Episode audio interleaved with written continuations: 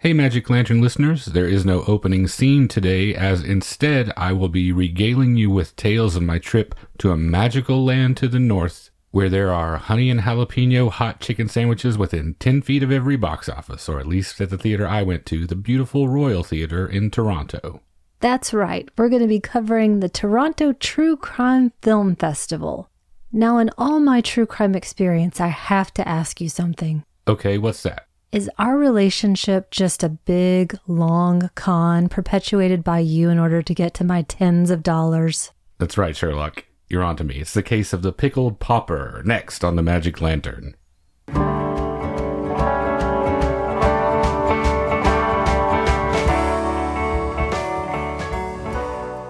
Welcome to the Magic Lantern Podcast, an ongoing informal discussion of the films we love and the things we love about them.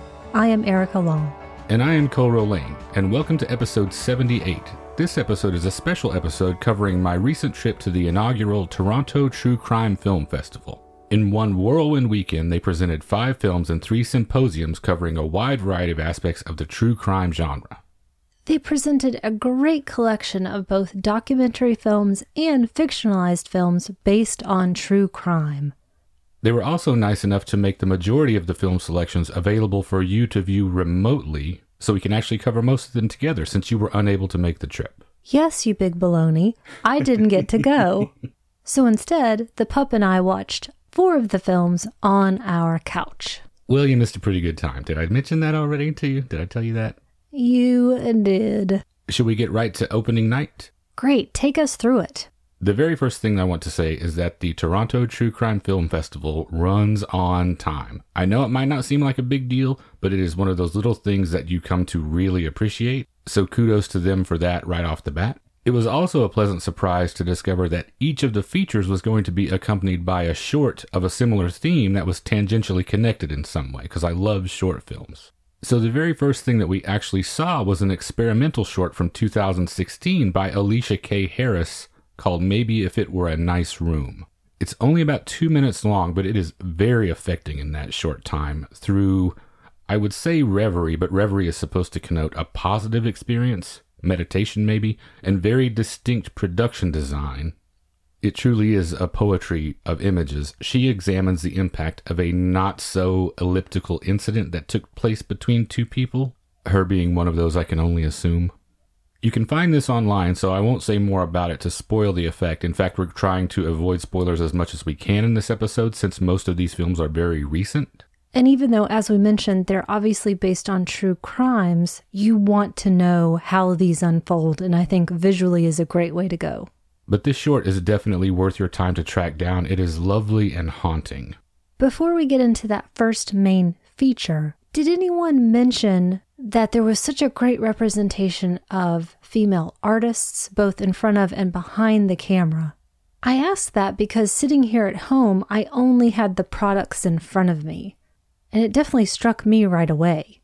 It wasn't specifically addressed as much as it was just obvious everywhere. It was a really great environment, and you could certainly feel the influence of the staff and programming team, the majority of which were women, some of whom are also associated with the MUF Society in Toronto. And that acronym actually stands for Monthly Underground Female Film Society, and it's a feminist community that is devoted to championing women in film and television. I'm really grateful that I got to experience this, but it's definitely an instance where I wish I would have been there to get that same vibe. We'll talk more about that at the end, but it certainly was a very inclusive and welcoming environment and it goes hand in hand with the breakdown of the true crime audience, which we'll also get to in a bit. But for now, the feature of that first pairing was a documentary called Abducted in Plain Sight from 2018, directed by Skye Borgman. And it is about Jan Broberg, a young girl in Pocatello, Idaho, who in 1974 was abducted by their next door neighbor and her parents' best friend. 18 months later, while out on bail and awaiting trial for kidnapping, he abducted her a second time. I mentioned we're not going to do spoilers on this episode, but suffice it to say that if you are anything like me, your jaw will be on the floor more than once when you watch this. Was that the case for you here at home? This was a doozy. I rarely talk back to the screen, but that was all out the window with this one. It's so unbelievable and yet oddly relatable. And I think that's because the family members are so honest. I don't know if it's a regional thing, having grown up in Boise, but I definitely felt like I knew and understood these people. And sorry, maybe not understood is the right word, but they helped me to understand what they were thinking and feeling at all times. Well, it's like a set of Russian nesting dolls where inside is just one shocking reveal after another. I can't even remember now how many times I put my hands on my head in disbelief. The whole audience did that thing too that you mentioned, by the way, talking back to the screen, which usually I hate. But this is one of those rare instances where it is wholly forgivable because, like you say, it is just so unbelievable. The naivete of this family is astounding. And I don't even know if I can describe it as naivete because some of their decisions were clearly motivated by self preservation and keeping specific details out of their community. Here's where I think naivete was the right word. From my own personal experience, I understand that sense of not getting the consequences of what you engage in that at first seems fun and potentially harmless. Inexperienced might also be a good word. I think we also have to give them a bit of leeway based on locale and based on the time that the main action takes place, which is the early to mid 70s. You're saying it was a less sophisticated time and place? I think so. And even the FBI agent who was involved in this case from start to finish said that it was his first pedophile case. That wasn't even a term that they used. And the parents tell us that that agent had to drill into their minds that this man has kidnapped your daughter. They couldn't even wrap their minds around that. And the pedophile in this case, we'll call him B, as everyone did, is practically Machiavellian. Who could have seen this guy coming? And the film uses actual audio from B along with the family's home movies and reenactments. And as you listen to this audio, it's like listening to Lolita unfold in this guy's mind. It's astounding and unbelievable and semi relatable and very moving. I don't want it to sound like I am blaming the victim, and that is definitely not the case with Jan, the young girl at the center of the case. She was a child and she was clearly groomed and preyed upon and not protected. Her parents, though, it is hard not to at least side eye that one a little bit.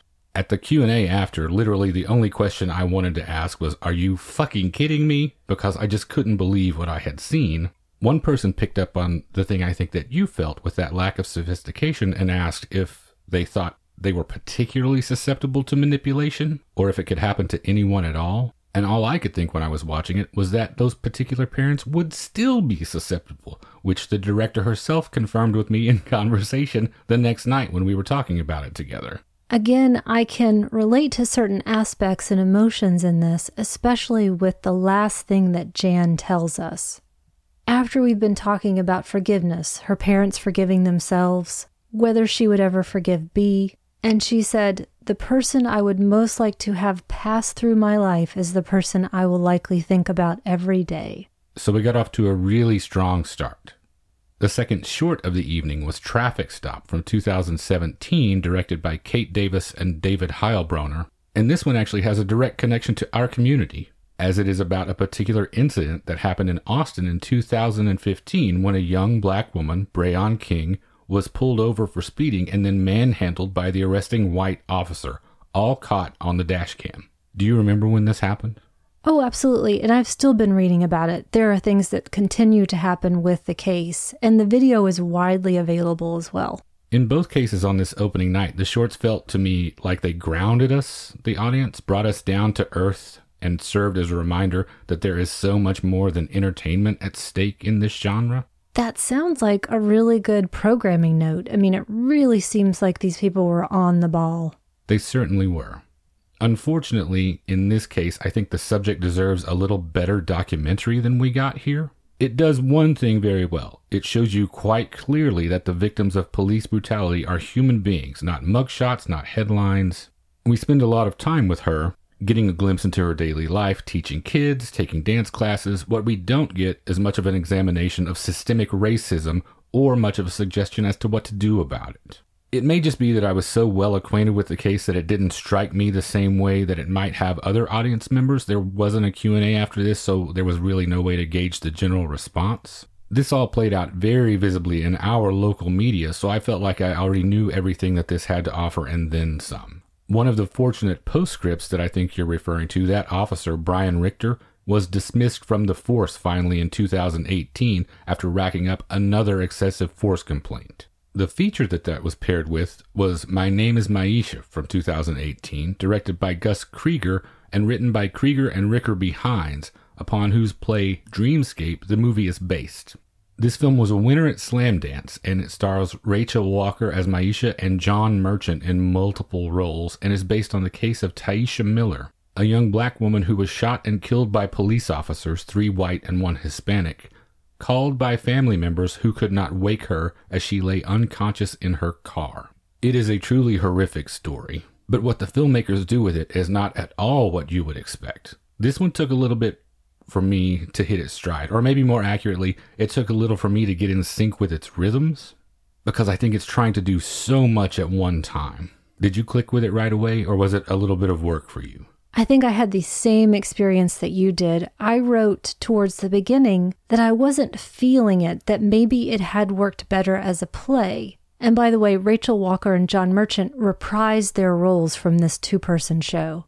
I think at first I was feeling as though Rhaechyl Walker was possibly working a bit too hard for the camera, that due to her training and her experience that she might work best in performance, and that's sort of with a capital P performance. But then they started with the first number, the Oh Holy Night piece, and I thought, I get this. I like this. Everything makes sense at this point. I really responded to the more interpretive sections, the visual experimentation, as I would. The parts that were a struggle for me were the stage acting versus screen acting issue that you bring up, and that it occasionally leaned too hard on a poetry slam cadence that has become a cliche by now. Fortunately, those instances are minimal, and by the time we get to the end, I found myself fully invested. Myeisha is a character that completely grows on you. Once you feel like you know her well, this movie really clicks. The tragedy is that is also when it's over, and we've lost her. When I was sitting in the theater, I thought that this would probably be right up your alley with your background in theater and dance, and how much you love those things. For me, John Merchant is the secret weapon of this film. His beatbox skills are unbelievable. That guy is amazing. If only every Greek chorus was this cool. And Rhaechyl Walker is an amazing dancer, performer. Her physicality is really what captures everything for me. I read a lot more about the play itself because, as you mentioned, that's something that I'm really interested in. And it's been around for a number of years. I believe he started writing it in about 2004. And it's gone through some different permutations, which I think is really interesting as well when you look at it with the short that it was coupled with. Sections have been removed from this, specifically direct racist quotes from the officers themselves that were part of the transcript, part of the court documentation. And the writer, Rickerby Hinds, said of the screenplay specifically that he chose not to focus on the controversy and the politics and focus on the humanity of the story, seeking the same depth of character of the officer who fired in self defense, quote unquote, as the young woman whose life was cut tragically short. And I was reading different reviews from several years ago of productions of the play, and audiences, particularly after specific verdicts like the George Zimmerman verdict, Rickerby Hinds organized a free production of this. And the audience really seemed to want him to condemn something specific, which he doesn't really do. In this case, in this place and time, how do you feel about his editorial decision to not make it an explicit condemnation? Did it work okay for you that way? I think that's a really complicated question, and I think my answer is tempered by the use of theater. He created this amazing device of using one actor to portray these different roles which at its core is to get us to see different sides of the story. I'm not sure how the film may have felt differently if we did get that direct racist angle, but instead, the beauty of it is that we focus on Myeisha, which is where the focus should be. Well, day two kicked off early with a group of three symposiums covering a variety of true crime related topics. The first one, Why Women Love True Crime. And on that panel were Kyla Woodard, a producer for the ID channel, Karen Herland, a lecturer at Concordia University, Catherine Legge, a filmmaker, Rami Bennett, a filmmaker, writer, and curator, and it was moderated by writer Anne Donahue. Were they able to answer that question? Sort of. In their own individual cases, yes. It was a particularly interesting conversation, and fortunately, it avoided the pitfalls of stereotype, either by design or just by the nature of the subject. They each demonstrated in a variety of ways, either from personal experience, from closely observing or interacting directly with cases, that women as an audience approach this subject with a great deal of nuance and empathy, with an acknowledgement of the idea that justice is complicated. Even with murderers, there are shades of gray. It reminds me of something that you said in our In a Lonely Place episode about the very differing things that men and women have to worry about in a partner. For women, I think you put it, is this person going to murder me? Does that sense of empathy, of too often being the subject of victimization, play any part into why women might be more drawn to true crime, do you think? It's strange that you bring that up, specifically Catherine Legg. The film that she made is a film called Met While Incarcerated, about women who get involved with prisoners, some of whom have committed horrible crimes. And she cited one example of a woman that was involved with an inmate that said, I've destroyed far more people than he has. He was involved in organized crime, and his crimes were against other criminals, that whole if you're in the game, you're fair game angle. Whereas she said she has participated in the destruction of lives and the dissolution of families in her role as a sex worker. She felt a much greater guilt and sense of personal responsibility than any murderer she knew, because she perceived her activities as having a greater number of innocent victims as collateral damage. They also address the appetite that women have for these stories and how it ranges from everything from seeking a coping mechanism to reconcile things they've been through, consuming it as a story that you are in control of that you can put down whenever you want to, all the way to the other end to the downright fetishistic allure of the dark side of human nature. They weren't shy about taking that on head on either struggling with that concept of the sexiness, quote unquote, of evil was definitely one of the things that they have the hardest time with. The statistics were definitely borne out by the audience of the festival, too, which I would say skewed 70 30 female. I can definitely identify with any of those motives that you outlined.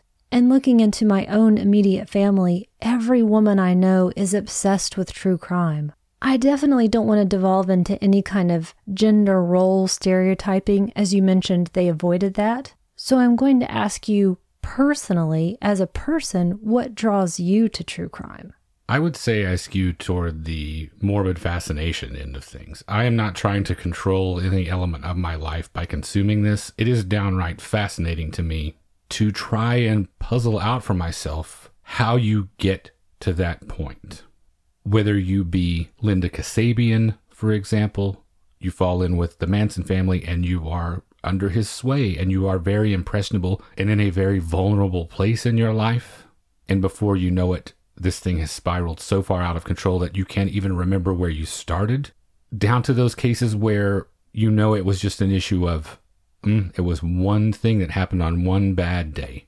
And that made all the difference. And that chain of events finding yourself in that position where this is just wrong place, wrong time. It's the same thing with the horror films. We talked about that during our Texas Chainsaw Massacre episode. Just embracing the random and somewhat destructive chaos that this world is. For example, not seeking the cosmic why, as in trying to find order from disorder. Oh, no, absolutely not. That doesn't exist. To me, that would be a futile enterprise. I would be looking for something that I don't believe is there. That's not what I'm doing at all. The one thing that they mentioned that I found contradictory to our situation was a general sense that women are less affected by the sight of blood, which I find to be the exact opposite for our household. Gore and grotesquerie is much more my bailiwick than yours. Just in general, outside of true crime, I have a pretty weak stomach. I had to get up and leave the theater when I saw Jabba the Hutt the first time.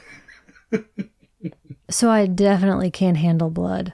So if it's a proven thing that women are consuming this much true crime, but they didn't always have the means to produce it, has that engagement with that audience changed over the years? Have people started to speak directly to that audience? Kyla Woodard addressed that the producer for the ID channel, talking specifically about audience numbers and how they try to specifically hit that spot where obviously they're getting viewers, but tell these stories in a very specific way that's not exploitive.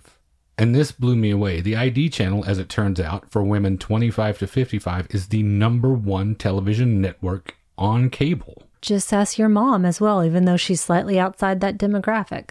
So, yes, I would say without a doubt, both the people who are the creators and the conduits for this entertainment are very specifically gearing it towards that female audience. They have to take it into account. You cannot hope to ignore what is approximately 60 to 65% of your audience and hope to continue to thrive.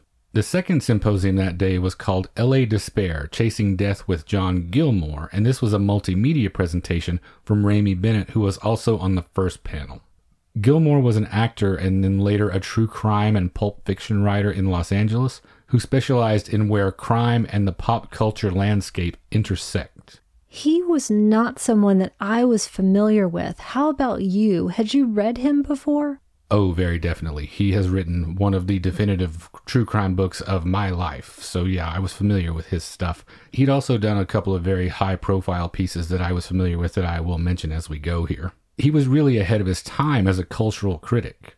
He talked about mass shootings in the early 70s. He looked for psychological roots for crime before profilers became something the general public was familiar with. He conducted the very first interview with Manson in prison after the Tate LaBianca murders. And in that, he focused on social theory versus lurid detail.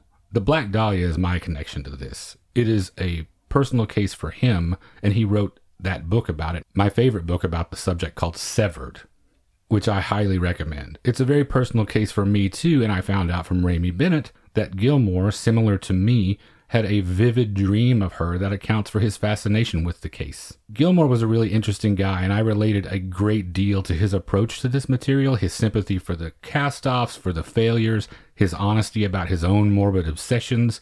He's written a dozen books. Go read them, they are good. They are a unique insider perspective on fame and misfortune. I definitely need to check that book out. Do you think I'll ever be able to figure out who actually killed the Black Dahlia? Sadly, I think that one is going to go down in the annals of history, much like Jack the Ripper. We are never going to get an answer to that case. It's just gone. It's too late. And it makes me terribly sad to think that that's the case. On the plus side, the next symposium is the happy opposite end of that spectrum. The next symposium was called The Rise of the Armchair Detective. And that panel included Joshua Zeman, filmmaker, Christine Pelisek, author and journalist, Kevin Flynn, author and podcaster, Beck and Tyler Allen from the Minds of Madness podcast that we've mentioned on the show before. And it was moderated by writer Naben Ruthnum. And it was about the role that non law enforcement folks have played in the investigation and sometimes solution of both ongoing and cold cases. Like a lot of people, I recently read Michelle McNamara's book on the Golden State Killer, I'll Be Gone in the Dark.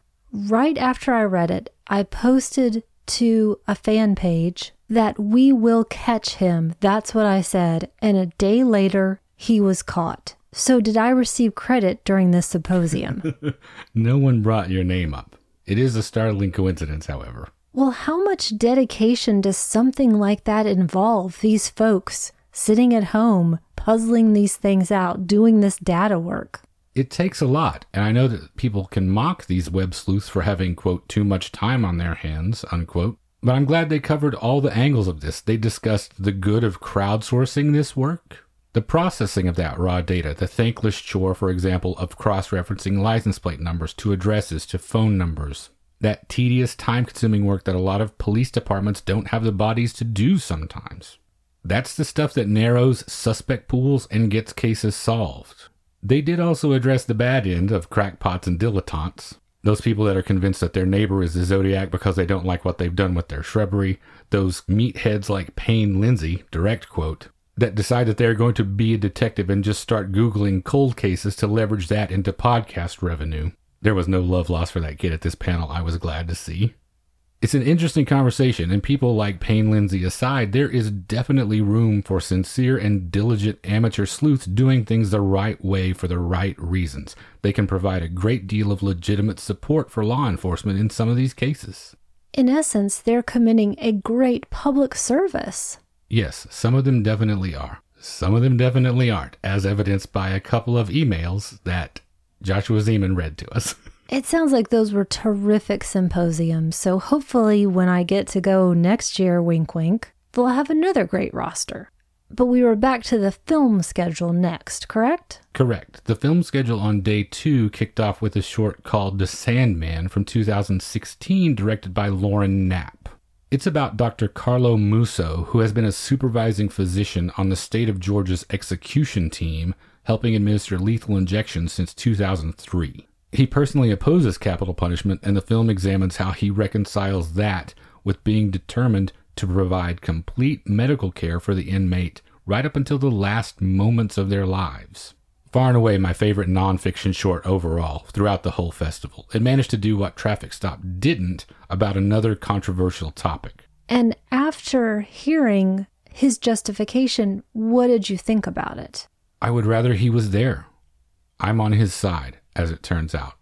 Musso sees his role as similar to that of a priest administering to someone in that position. The obvious difference is that the priest is not pressing the button on that syringe. But his point, which I think is a well made point, is that someone is going to do it. Wouldn't you rather have a compassionate, devoted physician in that capacity than the metaphorical man in a hood springing the trap door? It's a tough question, and the medical establishment is officially very clearly opposed to physicians participating in this process, so many do so anonymously. It was just a very balanced and nuanced 20 minute conversation about a subject that we could talk for hours about. It's a good springboard for conversation. I highly recommend it. The feature that that was paired with was a 15th anniversary screening of Monster from 2003, directed by Patty Jenkins and starring Charlize Theron and Christina Ricci. It's based on the true story of Aileen Wuornos, probably the most notorious female serial killer of the modern era. She committed seven murders, and this film is, necessarily for time, a truncation combination of the events that led up to that series of killings and goes through her capture and trial. Now, this may end up going on my ants in the pants list. Really? It made that much of an impression? It did. I had specifically avoided it for reasons which now seem incredibly stupid. What exactly were those? I was really concerned that Charlize Theron's performance would feel like a stunt, that it would fall into that biopic category, which is a genre that I hate to begin with, of wow, look at that actor who did this thing to their body or this prosthetic makes them unrecognizable.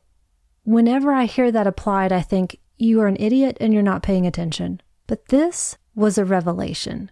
And Patty Jenkins is really moving to the top of my list as well.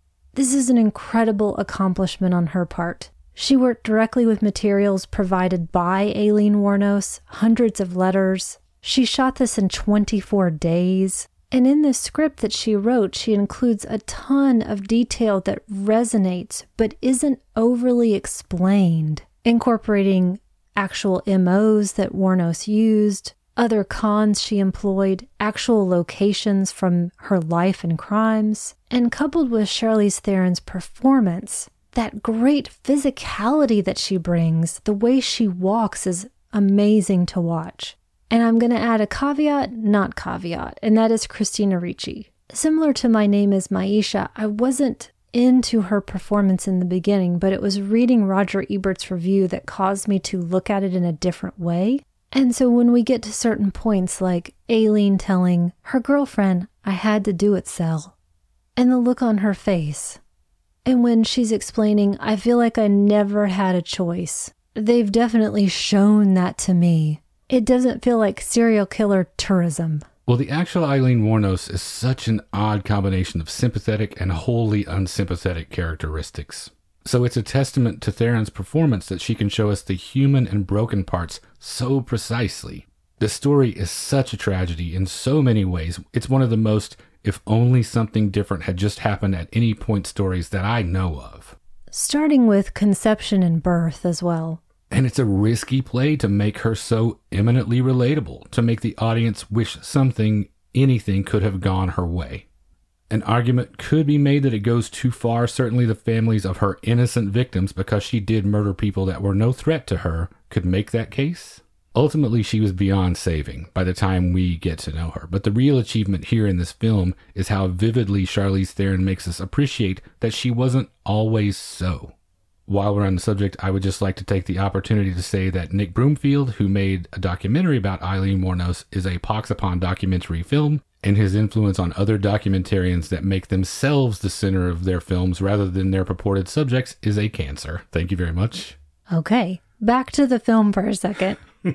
Mentioning those innocent victims, I think the great stroke was using Scott Wilson. Oh, I love to see him anytime. It's such a pleasant surprise when he pops up. Absolutely. And he sells that character. Listening to this story and a lot of other stories of all too familiar pathologies, feeling pushed to the edge by deep cruelty and inhumanity, it makes me wonder why some people survive and some people don't. And I was really drawn to something that Patty Jenkins said, why she was inspired to take on this subject. And she had heard what we were all told this is a lesbian, man hating killer. And then she saw Aileen Wuornos crying while her girlfriend testified against her and felt like there was something else there, some other story to tell. And at no point am I rooting for her by any stretch of the imagination. But the thing that I look for, trying to understand, I feel like I get that in this film. Well, the next short we had that evening was called 42 Counts from 2018, directed by Jill Gevargizian. It's a dramatization of two female roommates that discover the man they are renting their apartment from has placed surveillance cameras all around the house, including bedrooms and bathrooms. It's well made, creepy, genuinely frightening at one point. It's an actual case from Kansas City, Missouri from 2014. The short is only five minutes long, but it serves its function, which is primarily to raise awareness that voyeurism can also be a crime that has lingering significant effects. People don't often think of it the same way they think of direct sexual assault, but it can also be just as devastating. And the feature that was paired with that, keeping with this technology theme, was The Stranger from 2017, directed by Nicole Horanyi. It's the true story of Amanda, a single mother who is swept off her feet by a man she meets on Facebook that it turns out is the heir to a vast family fortune, or is he? This was unique in that it is essentially a feature length reenactment of pivotal events in this relationship using the actual people to whom it happened. Except for Casper, for very good reasons, he is not in the film. He would be the perpetrator of this con. I wasn't sure I was going to go for the way that they were executing this, but it turned out to really work. It didn't disturb the flow of the narrative at all for me. How about you? I adored this. Inside this festival, outside this festival, I think this is a great film. It was definitely another case of interesting work from a mostly non professional cast, which is an advantage in some ways, but just because it happened to you is not a guarantee that you can effectively put it across on screen. Special shout out to Conrad the French Bulldog for being the coolest dog in the festival. Because of him, this was Gibson's favorite movie. Dog notwithstanding, my favorite part was Amanda's response to discovering the truth, stopping this in its tracks. No maybe, no door left open. She showed great resolve of a type that we don't see chronicled as often in this genre. I responded to her strength a great deal. She was warm and giving, but she did not brook any nonsense. And it was her strength that attracted the director to this story. She had heard the tale on a podcast and was thinking, could it be me? And thought, as you mentioned, the way Amanda takes this information and what she does with it sets her apart from a lot of these other stories. And I think she has some really interesting insights into the possible pathology of Casper. He's not in a position to explain himself, so we have to make some guesses the director felt that Casper had really convinced himself that he was in love with Amanda, and she was definitely not his first victim. And that he was also really driven by this idea that he has helped these other people that he has conned. Ultimately, he seems to want to be the hero of the story. He does not want to be himself. And you know, I'm a huge fan of American Greed, a very specific strain of true crime since you're not into the more gruesome artifacts of some of these cases, white collar crime is much more up your alley? I am fascinated by the process of this stuff. From the people who use whiteout on documents to con millions of dollars from people to a lot of similar con artists to Casper, the ones who seem to think they're really enriching others. And therein lies the Ponzi scheme. If they just get that one extra person to invest, they're going to pay everybody back. I still wonder, at the end of the day, why did he choose Amanda? His con is not predicated upon her having a bunch of money that he can take. He opens these accounts in her name. So why her? We don't know the answer to that. It's an extremely elaborate scheme when you see that the end game is him fraudulently applying for a few thousand dollars worth of a loan, especially when you compare it to the scale of some of his other cons. It makes me think back to Abducted in Plain Sight and B about this person who seems so diabolical. They create this character that seems to fill in the needs of the people that they're conning. And that's where your viewing ended, unfortunately, right? The last film was not available, so you're on your own with this one. Well, the last short of the evening was Don't Be a Hero from 2018, directed by Pete Lee, starring Missy Pyle and Ashley Spillers.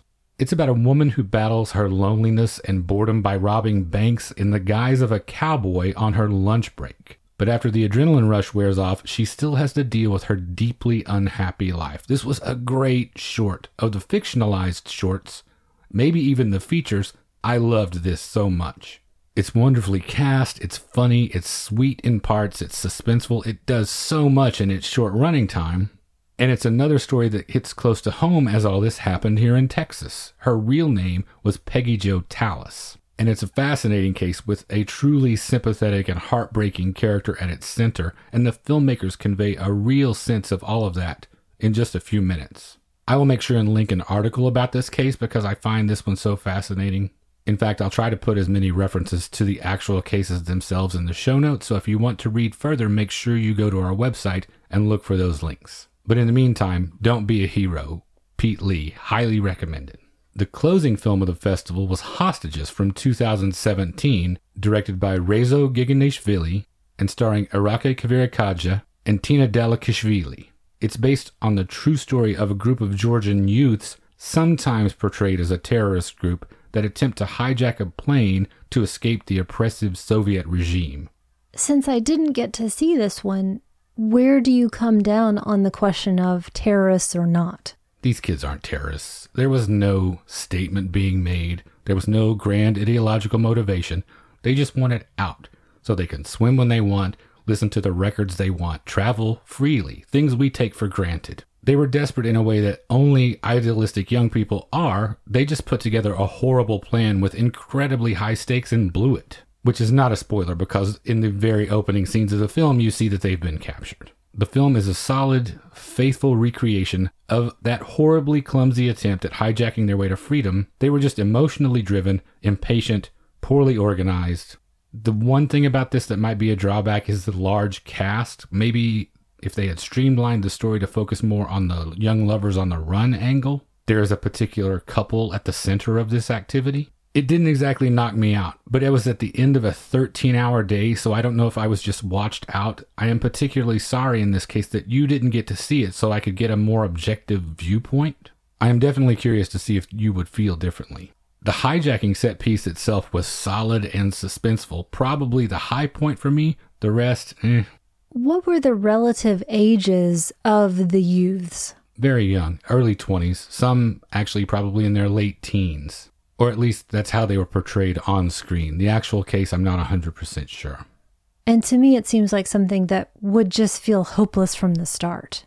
I don't know if it's just the Georgian landscape, but yes, it is very bleak and gray. It's still beautifully shot. The Baltic Sea is probably not the most exciting seaside locale, but it definitely has a distinct beauty to it. It's very well made and it's gorgeous to look at in places. It just didn't grab me like some of these others did it's definitely riveting and perplexing in places, and it has that sad ending. We'll have to track it down and watch it together again. And that way we can see if it was just me and we'll see what you think about it. Great. And I'm not going to read up on it beforehand as well. I want it to unfold for me. And that was it. That was the film that closed everything down. And it was a really great experience overall.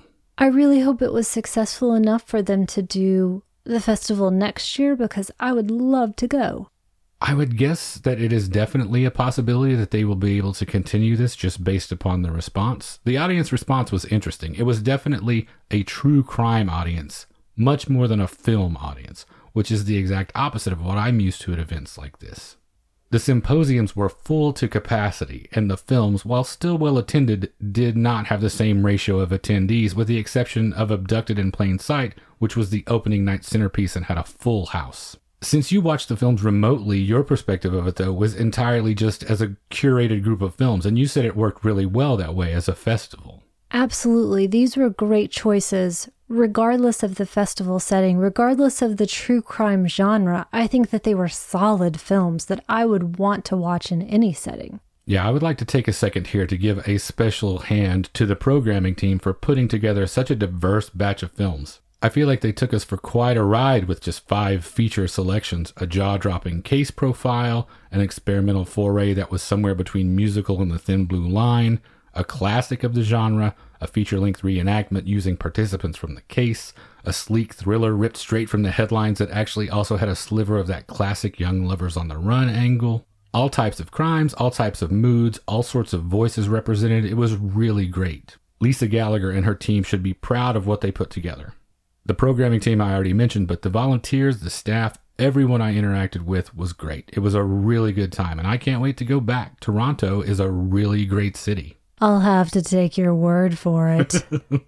and with that, we are at the end of episode 78. Before we do anything else, I wanted to take a second to say thanks to everyone who recently contributed to the Patreon David Blakesley, Chris Sweet, Jordan Fegley, and Lee. We just got a first name from Lee, but thanks, Lee. We appreciate the support very much. We just did a crime film of sorts in The Last of Sheila and certain aspects of it are very definitely true, but probably not the murder. Coming up soon, we're putting up an episode about one of our favorite television shows of all time, In Search of, which covers Jack the Ripper. If you would like to take advantage of some of the perks like bonus episodes that we offer via our Patreon, that is at patreon.com slash magiclantern. Please go take a look at that. If you would just like to get in touch with us, you can reach us via email at magiclanternpodcast at gmail.com. We are on Facebook, Instagram, and YouTube. Just search for Magic Lantern Podcast in any of those venues. You can find the show on Apple Podcasts, Google Play, and Stitcher Radio. Just about any place that you get podcasts, you'll find us there. We are on Twitter at lantern underscore cast, and I just wanted to take a second to say thanks to the people who have shared the show or given us feedback since last time. Grindhouse Dave, Andy Wolverton, Matteo Boscarol, David Lawrence, Chad Engelbert, the fine gentlemen at Fuds on Film, and the nice folks at the African Diaspora Film Festival. A couple of special shout outs this week. It has been a really great week for me to be able to meet some friends and longtime supporters of the show. I was able to spend some time with Keith Rich because his excellent band Druids came through Austin. If you are a fan of heaviness in the vein of The Sword, Mastodon, music like that, please go check out druidsiowa.com. You will not be disappointed. I also got to spend a little time with Jeff Duncanson in Toronto before going to the festival, and he showed me some beautiful pictures of his cattle dogs. They were super cute. Thanks, Jeff.